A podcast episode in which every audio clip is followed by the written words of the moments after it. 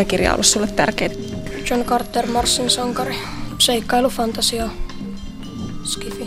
Se oli hyvä kirja. Mä luin sen eka kertaa kolmosella tai kakkosella ja nyt siitä on tullut uusinta painos suomeksi, niin mä luin sen taas uusiksi. No siellä Marsissa, kun ei ole painovoimaa, niin se on semmoinen erikoinen se on ihminen, joka pomppii 5 miljoonaa metriä. Ne robotin päiväkirja. No semmonen vähän sarjakuvatyyppinen. Ne robotin päivä kolmonen. Siis siinä on tavallaan se koulupoika ja, ja sit sillä tapahtuu koulussa kaikkea jotain tosi noloa. No siis mulla on neiti etsivä kirjasarja. Tosi paljon tykkää vaan niistä. Se on jotenkin sillä tosi tärkeää. Kun jossain kohti jotain jännittäviä juttuja, niin sitten on vaan alkanut niinku seuraa ihmisiä eri tavalla. Sillä katsoa niitä eri tavalla. Merusvalat kirjat. Kyllä se varmaan oli se hauskuus. Mikä kirja on semmoinen, joka on muuttanut sinun elämääsi? Ruotsalaisen mm, luonto- ja eräkirjailija Hans Lidmanin kirja Tuntureita ja taimenta. Olen lukenut sen ensimmäisen kerran 70-luvun alkupuolella ollessani noin 12-vuotias ja aloitin silloin kalastusharrastuksen ja erityisesti tästä kirjasta on jäänyt mieleen semmoinen tarina, kun Andas Loppolin viisi rautoja. Siinä Hans Lidman kertoo erityisen upeasti siitä, kuinka hän kalastaa pintaperholla, pienillä pintaperhoilla erittäin vaikeasti saatavissa olevia isokokoisia rautuja Tunturilammen rannalla. Nälkäpeli. No siinä on sen verran hyvä juoni ja päähenkilöt on tosi voimakkaita luonteita. Niin... Nälkäpeli. Siinä on hyvä juoni ja se on jännittävä ja ainakin se päähenkilö on aika sillä että se auttaa toisia mielellään ja on hyvä sydäminen.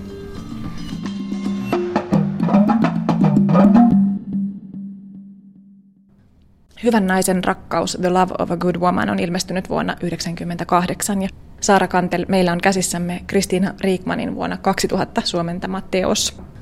Milloin sinä tartuit tähän kirjaan ensimmäisen kerran? Sanoisin, että olen varmaan ehkä neljä-viisi vuotta sitten. Mä luen paljon, olen aina lukenut tosi paljon, mutta mä tässä niin viimeisen kymmenen vuoden aikana olen löytänyt novellit ja jäänyt aika lailla kokkuun niihin.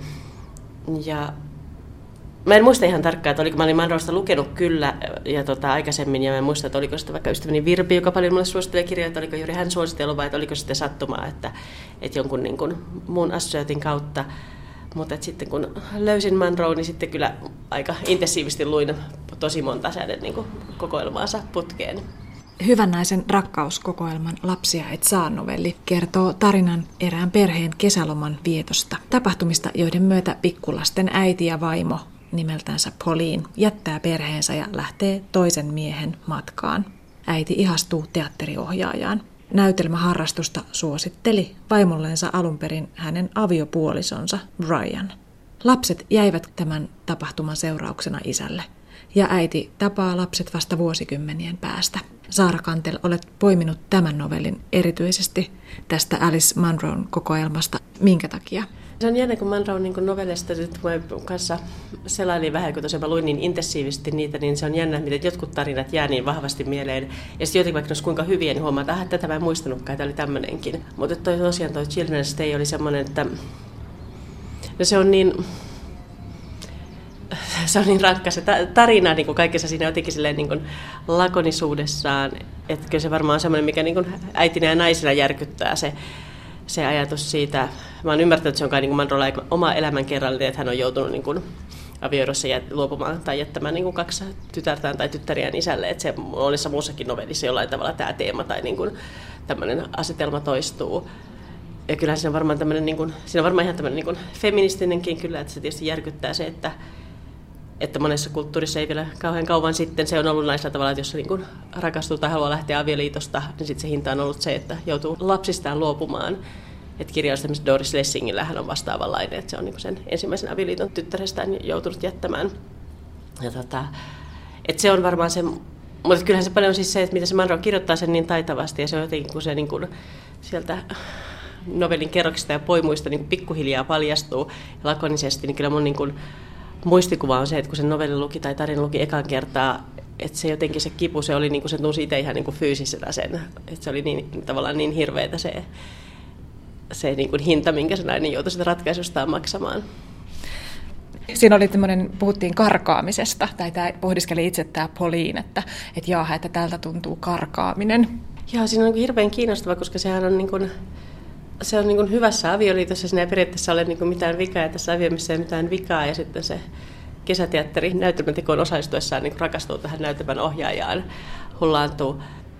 Mutta jotenkin se, mikä siinä on kanssa semmoista niin kuin hirveän koskettava ja riipasevaa, ja se tuntuu kauhean niin kuin todelta, on se, että, että tavallaan ne mittasuhteet on niin, niin kuin julmat, että siinä novin lopussahan paljastuu sitten, ne paljastuu se, että nämä tyttäret eivät vihaa äitiä, että siinä on sitten niin kuin aika hyppy pitkälle eteenpäin. Mutta myös sitten ihan sivulauseessa ja mainintana niin paljastuu se, että et ei tämä sitten, tämä suuri rakkaus, jonka takia hän niin karkasi sitä avioliitosta ja joutui luopumaan lapsistaan, että ei se sitten kestänyt, se oli itse asiassa hyvin lyhytaikainen. Ja se tuntuu vielä jotenkin niin, sille, että se on niin, niin kohtuutonta, mutta että samalla jotenkin se niin kuin Monroe novellissa muutenkin, se tuntuu niin hirveän todelta, että se on hirvittävän uskottavaa.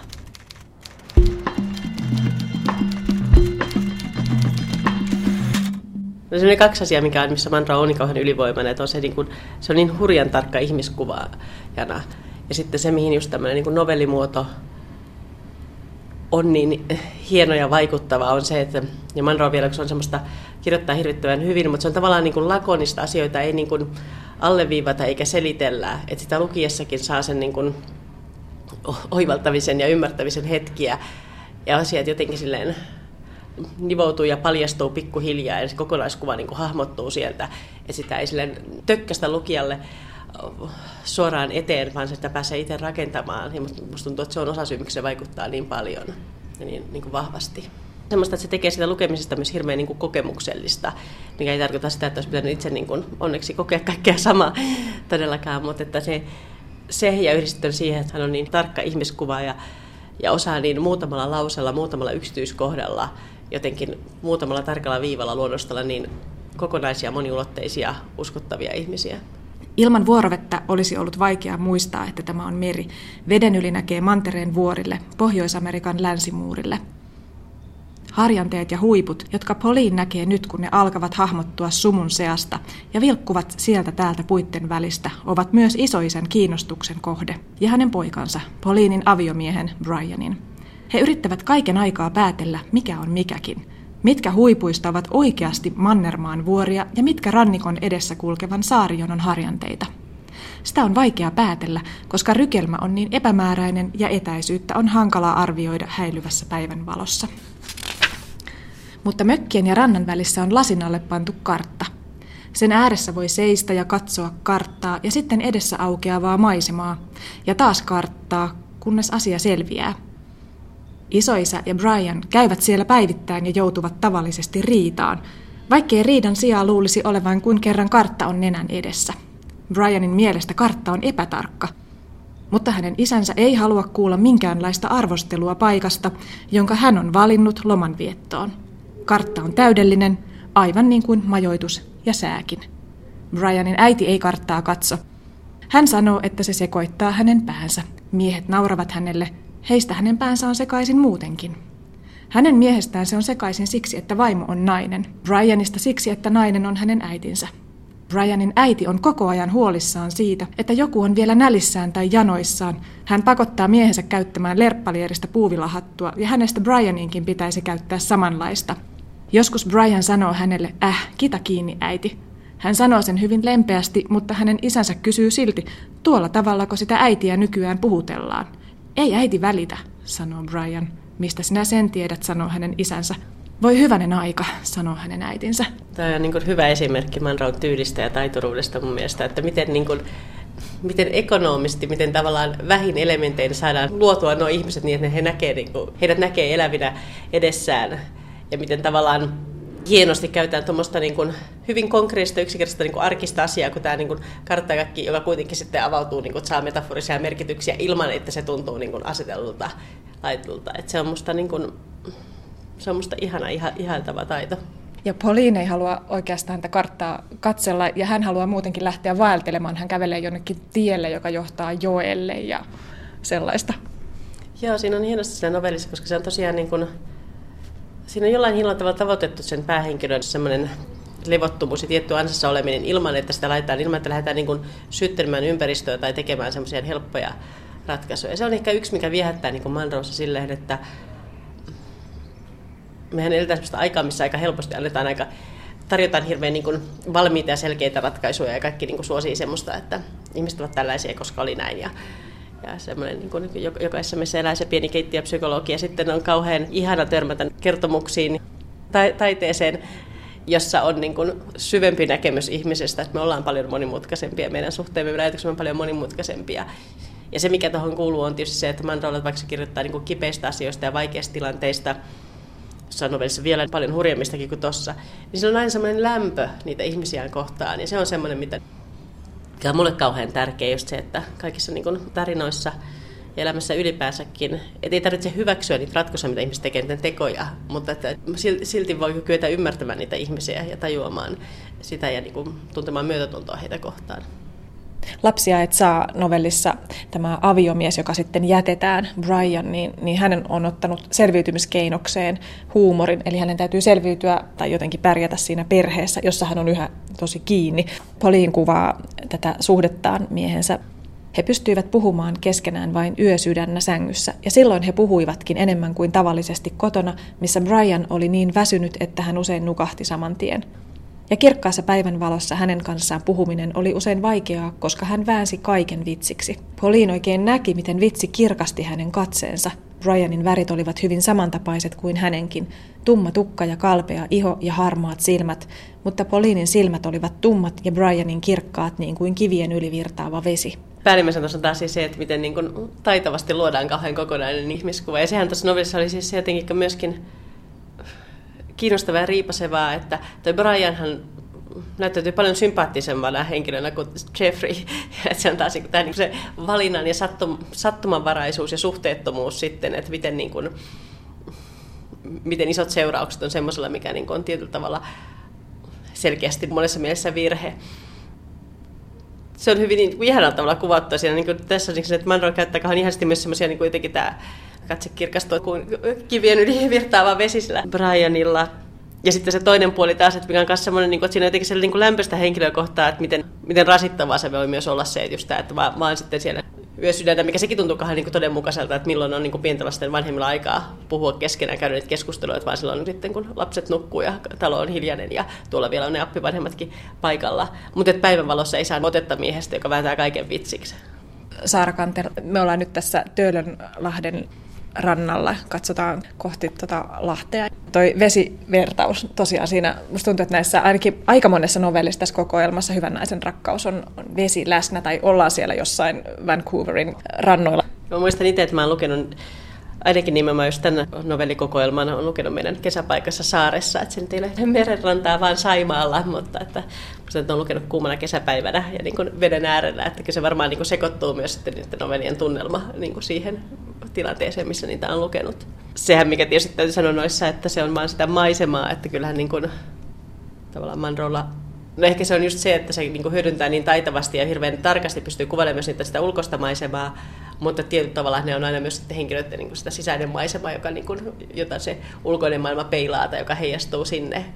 Että ne ei ole, ne ei ole sattumanvaraisia se, mihin, mihin hän sijoittaa nämä tapahtumansa. Ja samalla jotenkin ihanasti ne tuntuu niin kuin, justiin sattumanvaraisesti tuntuu tosilta, että ne ei tunnu myöskään rakennetulta. Että se on vähän sama kuin sitä, että niin kuin elokuvan tekijänäkin, että se pitäisi olla niin kuin, se olla niin taitavasti kaikki ne lavastus ja ympäristö luotu, että sen ostaa totena kaikki ne virheiden epätäydellisyyksineen ja silti se on luontevassa suhteessa siihen, mistä varsinaisesti halutaan kertoa.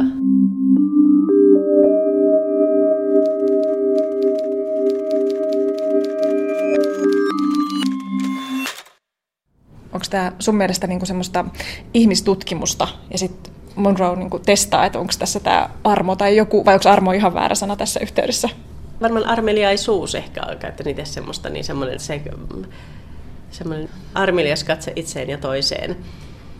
Ja mä itse ajattelen hyvin pitkät kaiken, niin kuin, kaikkien tarinoiden ja taiteen, mutta nimenomaan narratiivisia tarinankerronnan tavallaan tarkoitus on se, että se on meidän keinon ihmisinä selvitä tässä maailmassa, että me tutkitaan sitä, että mitä, millaisia on syyt ja seuraukset ja mitä tapahtuisi tekisi näin. Ja tosiaankin se, että sitten ei tarvitse kaikkia itse kokeilla ja kokea ja itse kärsiä, niin kyllähän niin kuin sitten niin hienoin kirjailija kuin Monroen ansiosta ihan varmasti, kun lukee hänen novellejaan, niin ei voi välttyä siitä, että hitusen enemmän ehkä avartuu ymmärrys ihmisiä ja ehkä itseäänkin kohtaan. Minkälaista puhuit tuosta lämmöstä? Niin näissä ihmiskuvauksissa, niin tässä kirjassa on tosiaan kahdeksan kertomusta. Tässä on paljon äitejä ja sitten on isoäitejä ja, ja näin, niin onko joku erityinen hahmo, joka jotenkin muistuu tai joku kohtaus? Tai ajatteletko näitä kohtauksina? No kyllä niitä varmaan tavallaan ajattelee kohtauksena jo. Tämä on niin kuin useampiakin semmoisia niin todella vaikuttavia tarinoita. Tämä ehkä, mä ehkä tämän nostin senkin takia, että tässä selvästi on musta sellaisia teemoja, jotka niin toistuu, ja tuo asetelma toistuu aika monessa Manron, ilmeisesti just varmaankin tästä hänen oma elämänkerrallisuudestaan johtuen. Mutta että se ei suinkaan niin kuin samanlaisena, se tavallaan sen asian eri puolta käsittelee monessa eri tarinassa. Se on ehkä mulle on, niin kuin, jos itse niin elokuvan tekijänä, niin se mikä on ollut näille niin kuin iso vaikutus ylipäänsä novellilla, mutta varmaan erityisesti just Alice Manrolla on se semmoinen, että mä mun pitkä elokuva kohtaamisen, mä itse ajattelen sen tavallaan novellikokoelmana. Ja Manrollakin on jollain, niin muitakin on niin hienoja kirja, kirjoja, joilla on semmoisia niin kuin novellikokoelmia, jotka on niin kuin itsenäisiä tarinoita, mutta ne saattaa sivuta tai ne muodostaa niin kuin kokonaisuuden. Se on samoja henkilöitä tai samoja tapahtumia eri näkökulmista. Ja se on semmoinen kertomustapa, joka mua kiehtoo ihan hirveästi ja mä pidän siitä tosi paljon.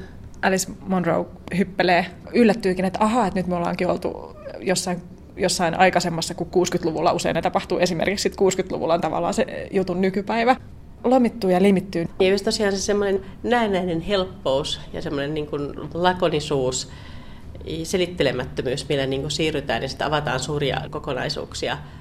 Se on semmoinen, joka on No se on esimerkiksi lyhyt elokuva, oli mielestäni hirveän tyyppinen tai mahdollinen keino, tai se on niin kuin, joka tekee lyhyt elokuvasta hienoa. Että mulla on tämä lyhyt elokuva intohimo, ja tein väitöstutkimuksenkin tai väittelin lyhyt elokuvasta niin mä itse niin se, se, mitä mä tarjoan, että yksi lyhyt elokuva on tämmöinen strategiamahdollisuus on just semmoinen, että se on niin tämä hetkessä oleminen, että voi olla paljastavia hetkiä, että yhden näennäisesti hyvin lyhyenkin hetken kautta aukenee sitten syvyyssuunnassa monta kerrosta.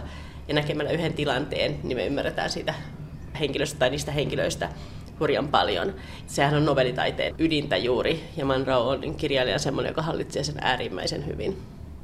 Saara Kantel, miksi sua kiinnostaa lyhyt? Se on varmaan, no siis osittain se on varmaan se, että se on musta niin, se on niin vaikeaa, ja silloin kun sen tekee hyvin, se on niin hienoa, että, että mä oon niin väittänyt, että lyhyt elokuva elokuvan kuningaslaji, koska parhaat lyhytelokuvat on niin huikean hienoja, joku neliminuuttinen, joka voi mullistaa elämän ja avata kaikkeen, se tuntuu jotenkin niin käsittämättä paradoksilta, että miten niin lyhyessä ajassa voi kertoa niin paljon. Ja niin kuin hyvissä novelleissa on ihan se sama, että just se, että yhden hetken kautta, että se kyky niin kuin tiivistää, kristallisoida, se vaatii Mä luulen, että se kiehtoo mua sen takia, että mä itse koen, että semmoinen niin lavempi kerronta on jossain määrin helpompaa, mutta on lukenut niin mielettömän hienoja polvelevia romaaneja, että en mä nyt niitä mitenkään niin helpoksi taiteilijaksi väitä. Mutta semmoinen se vaatii semmoista se vaatii niin semmoista tarkkuutta, ihmistuntemusta, jotenkin semmoista, että osaa niin kuin muutamalla pensselivedolla, muutamalla viivalla, muutamalla asialla määritellä niin tarkkaan ja näyttää jotain niin, ja sitä kautta niin kuin sitten avata huikeat syvyyksiä. Että se siinä on jotenkin semmoista henkeä salpaavaa, että, että näennäisesti pienesti kertoa niin paljon. Ja kuten huomaa tästä mun pitkästä polvesta vastauksestakin, mulle se on haastavaa, ja sen takia mä sitä ihailen. Semmoinen niin kuin yksi hetki ja kaikki on muuta tai samaa. Niin, ne on semmoisia niin hetkiä, jotka tavallaan kristallisoituu ihmisen elämä jollain tavalla, tai että ne on semmoisia ikään kuin että näen näin sen pieni hetki ja sitten siitä yhtäkkiä aukeaa ja sitä kautta aukeaa erilaiset syvyydet ja niin kuin aikaulottuvuudet menneeseen ja tulevaan ja sitä kautta pystytään ymmärtämään tosi paljon. Tässä Hyvän naisen rakkaus Alice Monroen kokoelmassa novellissa Niittomies on, on isoäiti Eve. Eve matkustelee lapsenlapsensa Filipin kanssa yhdessä. Tässä novellissa mennään etsimään vanhaa maalaistaloa. Iiv muistelee omaa lapsuuttaan ja millaista siellä on ollut. Ja sukupolvet tosiaan ovat tässä, tässä yhdessä, mutta tämä autoretki on heidän kahdenkeskinen salaisuutensa, eikä siitä kerrota äidille. Filip keskeytti hetkeksi aikuisten jaloissa ryömimisen ja vilkaisi Iiviä. Tyhjä katse, ohikiitävä hetki salaliittolaisten ilmeettömyyttä, sisäänpäin kääntynyt hymy, joka haipui ennen kuin sitä ehti kunnolla tunnistaa. Mitä se merkitsi? Vain sitä, että hän oli aloittanut oman yksityisen tarinoiden kerrontansa ja salailunsa, että hän päätti itse, mitä kertoisi ja miten, ja sen, mitä ne hänelle merkitsisivät tuntemattomassa tulevaisuudessa. Isoäiti huomaa, miten lapsen lapsi silloin ihan omat jutut. tässä koko se niin Monroe maailman kerrostuksellisuus, että he tosiaan sattumalta edessä, eikö niin, että he päätyivät katsomaan taloa, joka tämä isoäiti on tunnistavinaan. Ne päätyy aika niin kaikki hurjaan tilanteeseen ikään kuin pelastaa sieltä tämmöisen nuoren naisen tytön, joka karkaa sieltä, ollut sillä aikalla vankittuna, karkaa heidän mukaansa. Mutta se, että joku muuhan käyttäisi tuommoista, että tässä olisi niin aineksia raflaavaan ja rajustelevaan tarinaan. Ja Monroe käyttää tämmöisen materiaalina esimerkiksi niin kuin pohjustamassa tämmöistä, joka on niin kuin musta hienoa ja syvä toi, että miten meidän mitä niin kuin salaisuudet merkitsevät hyvässä ja pahassa, mutta myös se, että mistä alkaa sellainen ihmisen, että ihan se päätös, että on asioita, joita ei kerrota, niin se, miten se sanotaan, että aloittaa sen oman yksityisen tarinoiden kerrontansa. Ja se on jotenkin, se on niin kuin aika huikeita, että tavallaan se, että mihin hän kohdistaa sen kirjailijan sen katseensa, mikä on se yksi, yksi tapahtuma, jonka hän ottaa, ja mitä siitä sitten keriytyy sitä kautta. Mandolainen on aina tavallaan, vaikka ne tapahtumat olisi niin kuin isoja ja dramaattisia, niin se mitä sieltä keriytyy on usein myös semmoista niin kuin näennäisen pientä, mutta kauhean syvää ja kauhean ajatuksia ja tunteita herättävää. Tuossa samassa novellissa on sitten tämä tytär, niin tyttärelläkin on jonkinlainen oma salainen maailma, että Iive ei pääse siihen enää kiinni, että hän niin kuin katseellaan vähän torjuu jo tätä äitiään.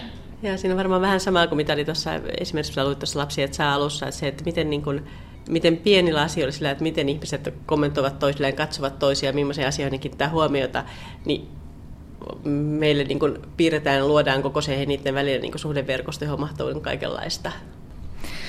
Sulla on Tähti taivas talon yllä tässä viimeisimmässä pitkässä elokuvassa kohtaus, jossa pikkutyttö, sitten yksi elokuvan aikuispäähenkilöistä myös, leikkii itsekseen tuvassa vanhalla sukutilalla ja leikkaa Barbilta tukkaa ja kun äiti tulee paikalle, niin hän kätkee salaman nopeasti sakset maton alle. Miksi se on tässä mukana tässä elokuvassa? Mitä tapahtuu? No siinä on varmaan montakin asiaa. Taivas talon yllä elokuvassa No hiukset on yksi teema, joka siinä kulkee. Siinä on, on tähtikuvia Berenikin hiukset, jossa on, ja siinä on ehkä hiuksilla on joku merkitys, että ne kulkee siellä jollain punaisena lankana tai punaisena hiuksena tässä tapauksessa, koska nämä päähenkilöt ovat punatukkaisia.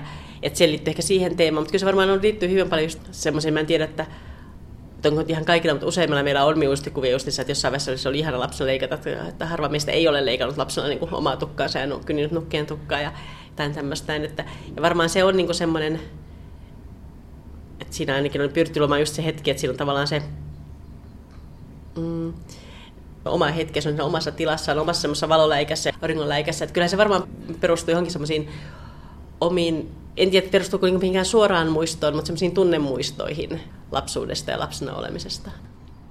Saara Kanter, mitä sä ajattelet salaisuuksista? Varmaan semmoinen, että voisi ajatella, että me tarvitaan salaisuuksia myöskin, että ei me ainakin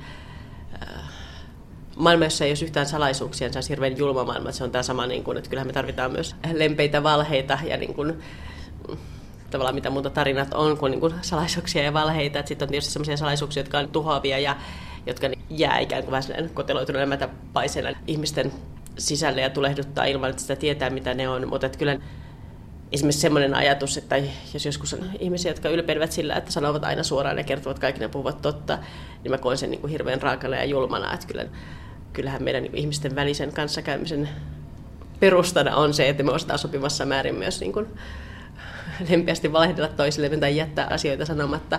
Ja myös se, että meillä jokaisella on oikeus salaisuuteen ja salaiseen maailmaansa. Että sehän on myös semmoinen, minkä ehkä aikuisena niin kuin pitäisi usein minun muistaa ja kunnioittaa sitä, että myös lapsilla on. Että lapsethan ei ole mitään avoimia kirjoja, joihin me sitten voidaan niin kasvatuksella printata, mitä me haluamme, mutta myös yhtä lailla heillä on niin kuin siihen omaan omiin tarinoihin ja oman salaiseen maailmansa oikeus. Alice Munrohan kuvaa tosi hienosti lapsia.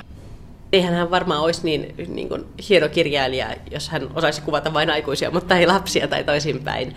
Että kyllähän siinä varmaan sisältyy se, se niin, kuin niin hyvä ymmärrys ihmistä ja ihmisyydestä, niin sisältää tietysti sen, että, että on säilynyt se kosketus omaan, niin kuin, omaan sisäiseen lapsensa ja omiin lapsuuden muistoihin, mutta myös niin kuin, että kyky nähdä ihmiset tavallaan kaikki. Että kyllähän se mun mielestä Manro on taitava kuvaamaan sekä naisia että miehiä. Että eihän ne on niin kuin, sekä lapsia että aikuisia, että se, on, se osaa luoda hyvin monenlaisia, monenikäisiä henkilöhahmoja, vaikka hänellä tietysti usein on niin kuin päähenkilö on naisia, mutta että niin kuin, että osaa asettua erilaisiin nahkoihin ja eläytyä ja tunnistaa erilaisia ihmisiä. Mitä sä ajattelet näistä novellien lopuista? Jos ajattelee vaikka sun elokuvaa, Tähti taivas talon yllä, niin siinä tämä Tuulikki on lähtenyt sitten, teki ratkaisuja ja palaskin takaisin Ruotsiin. Hän oli tullut tänne sukutilalle ja just näitä lankoja ajatteli värjätä. Ja, ja, tota, ja sitten lopussa taas kuitenkin hänen tyttärensä, eli tämä Barbilta tukkaa leikannut Salla, niin tulee sitten uudestaan sinne taas, mutta että ne niin kuin lähtee ja palaa ja lähtee ja palaa. Että onko se, onko se semmoista elämää Joo, tuossa tähtäimessä talonilla mulla oli tietysti myös se, että siinä on, kun siinä on kolme eri aikakautta, siinä on vuosi 42, 78 ja nykyaika. Ja sitten jos tämä 70-luku on tietysti liittoisemmat, että siinä on tavallaan ajatus, että semmoisen niin miniatyyrin kautta ei kerro mitään isoa, mutta näyttää ehkä sitä isommin laajemminkin myös niin kuin yhteiskunnallista. Ja niin kuin tietysti 70-luvulla oli hyvin tavallista, että maaseutu ja ihmiset lähti Ruotsiin. Että ratkaisuna tuntui luontevalta ihan siihen niin ajan, ajankovaan ja ajankohtaankin nähden käsitellä semmoista. Mutta onhan niin kuin,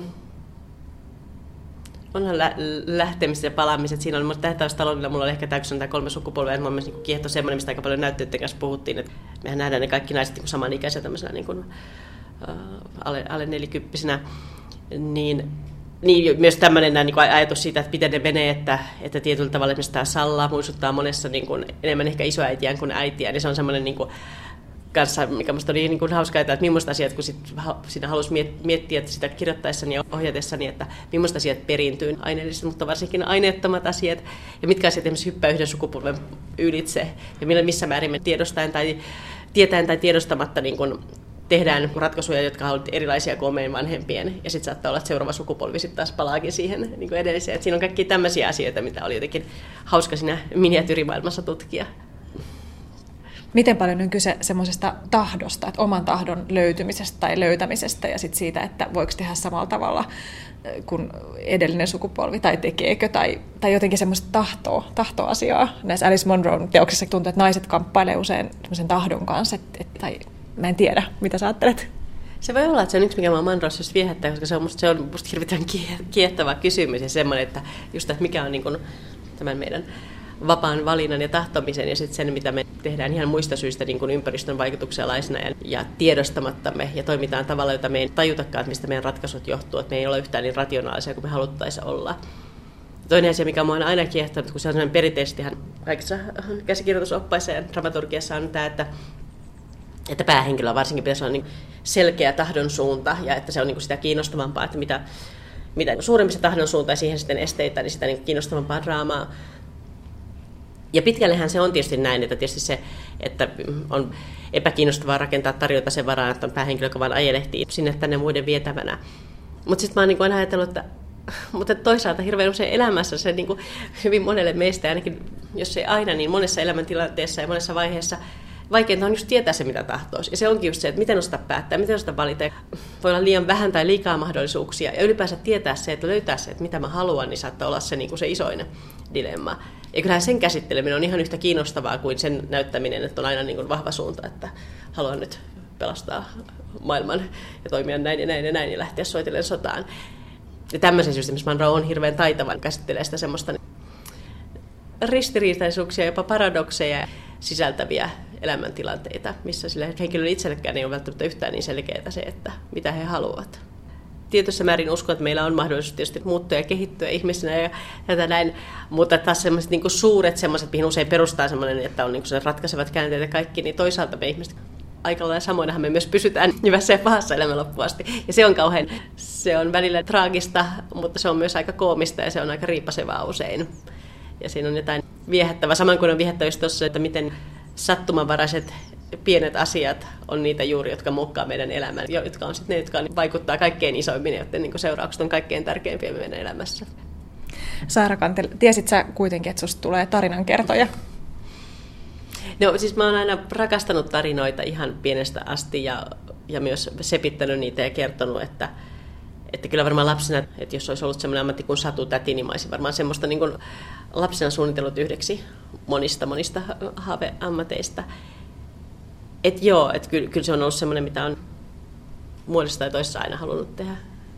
Mitä sä ajattelet itse, onko vaikeita juttuja, mistä pitäisi päästä irti tai jotenkin, että mikä on hankalaa tai sellaisia kohtia, solmuja tai, tai jotain, ehkä Monroe-maisesti tai muuten? No se, olisiko sitä niin kuin elämä ja ihmissuhteet, jotka olisi ylipäänsä. Että, että kyllähän se semmoista jatkuvaa, niin kuin onhan solmukohdat varmaan aina sitä niin justiinsa, että just sen kanssa tasapainottua, että miten löytää, löytää se oma tila ja olla ja hengittää ilman, että polkee jonkun toisen päälle ja niin kuin toisinpäin taas sitten, että, että missä tahansa ihmissuhteessa ja sitten tietysti niin kuin parisuhteessa, perheessä, lapsena, vanhempana, niin sehän on jatkuvaa soljumista siinä niin kuin niissä eri rooleissa ja miten olen sen opettelua. Ja sitten se, mikä sitä kaikessa tekee vielä niin hankalamman, että siinä ei koskaan ei tule valmista, koska koko ajan tilanteet muuttuu. Et jos mä ajattelen itse vaikka äitinä, että jos on hetki, jolloin erehtyy ajattelemaan, että nyt tämä on se, mikä mä hallitsin ja tämä on niin hyvää, niin sitten seuraavassa hetkessä kaikki on niin muuttunut. Ja, et, tavallaan, että, että se on ehkä se isoin lahja, mutta myös sitä eikä välttämättä ei olisi koskaan halunnut, mikä lapsiltaan saa, että se on, nehän on se niin perimmäinen peili, joka pistää, niin että en koskaan tietäisi oikeasti millainen olen, jos mulla ei olisi omia lapsia. Että hän on aina ollut hirveän paljon lasten kanssa tekemissä ja hoidin paljon siskoni lapsia ja mieheni sisarusten lapsia ennen kuin oli omia lapsia. Ja olin niin siis vaikka sitä mieltä, että minusta tulee niin kuin aika täydellinen vanhempana, koska mä, olin, mä viihdyin aina lasten on hirveän hyvää. Mulla oli täysin mahdoton ymmärtää, miten ihmiset käyttäytyy niin moukkamaisesti ja hölmösti ja raadollisesti ja lapsellisesti omien lastensa kanssa. Ja se on niin kuin että oi auta armias, niin kuin, että, että kun olisit tiennyt, että tavallaan se, että ei ketkään muutkaan lähestikään lapset saa itsestään kaikkea niitä pimeitä puolia irti ja esikoimat lapset.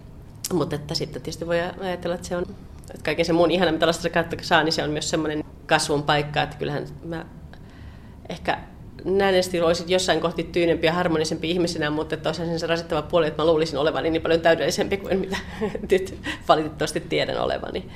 Että ne on, ihmissuhteet ei ole helppoja missään roolissa. Miten on tästä Hyvän naisen rakkaus Alice Monroen kokoelmasta. Löytyykö tästä vielä nyt, kun on tutustunut uudemman kerran, niin, niin uusia puolia tai uusia ajatuksia? No jos nyt vielä puhutaan vielä tästä lapsista sanollista jotenkin se tai tarinasta, että siinä niin kuin se, että sehän siinä varmaan riipasee, kun se tuntuu niin kuin silleen, että tietyllä tavalla niin selkeän väärältä, että väärältä sen päähenkilön ratkaisu. Ja silti se on, se, sen pystyy ymmärtämään, ja, mutta se, se on niin, niin monitasoin suhteetonta ja se on niin kuin, ja siinä ei tavallaan auta mikään muu kuin se just se semmoinen manromainen niin lämpö ja mikä siinä on, ja tavallaan myös se aikaperspektiivi, mikä siinä annetaan sitten, että kun se on semmoinen sukellus, se on tavallaan, se keskittyy siihen yhteen kesään, mutta sitten meillä on se hyppy siihen vuosien, vuosikymmenien jälkeen. Jotenkin se siinä kai on niin kuin semmoista kiehtovaa on se, että ne on hirveän isoja ratkaisuja, jotka tehdään vähän silleen vahingossa. Asiat ta- tavallaan tapahtuu vähän vahingossa, ja ihmiset on väistämättä vähän eksyksissä siinä kanssa just, että mitä haluaa ja mikä on niin kuin hyvää ja mikä ei ole hyvää. Koskaan me ei tiedetä tavallaan, että mikä on sitten loppuviimeksi se oikea ratkaisu. Että sitten kaikesta vaan on jotain seurauksia, että se on aina tuhanteen haarautua, että joka, jokaisesta niin risteskuolesta haarautuu tuhat polkua ja tuhat rinnakkaistodellisuutta.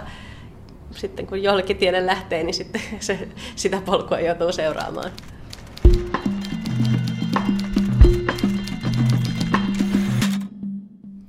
Mutta aina silloin tällöin tuli hetki, jolloin kaikella tuntui olevan sanottavaa juuri sinulle. Keikkuvilla pensailla, häikäisevällä valolla. Kaikki tapahtui yhdessä väläyksessä, kiireessä, juuri silloin kun ei voinut keskittyä. Juuri silloin kun halusi tehdä yhteenvedon, näki jotakin ohikiitävää, typeryttävää kuin karusellissa. Ja niin sitä tarttui johonkin ihan hulluun ajatukseen, ihan taatusti hulluun. Monroe kuvaa Jakarta-novellissa, eli yhdessä näistä hyvän naisen rakkauskokoelman novelleista, myös onnea, mitä sinä ajattelet tästä kuvauksesta? No toi on jotenkin semmoinen, minkä, minkä on hirveän tunnistettava semmoinen.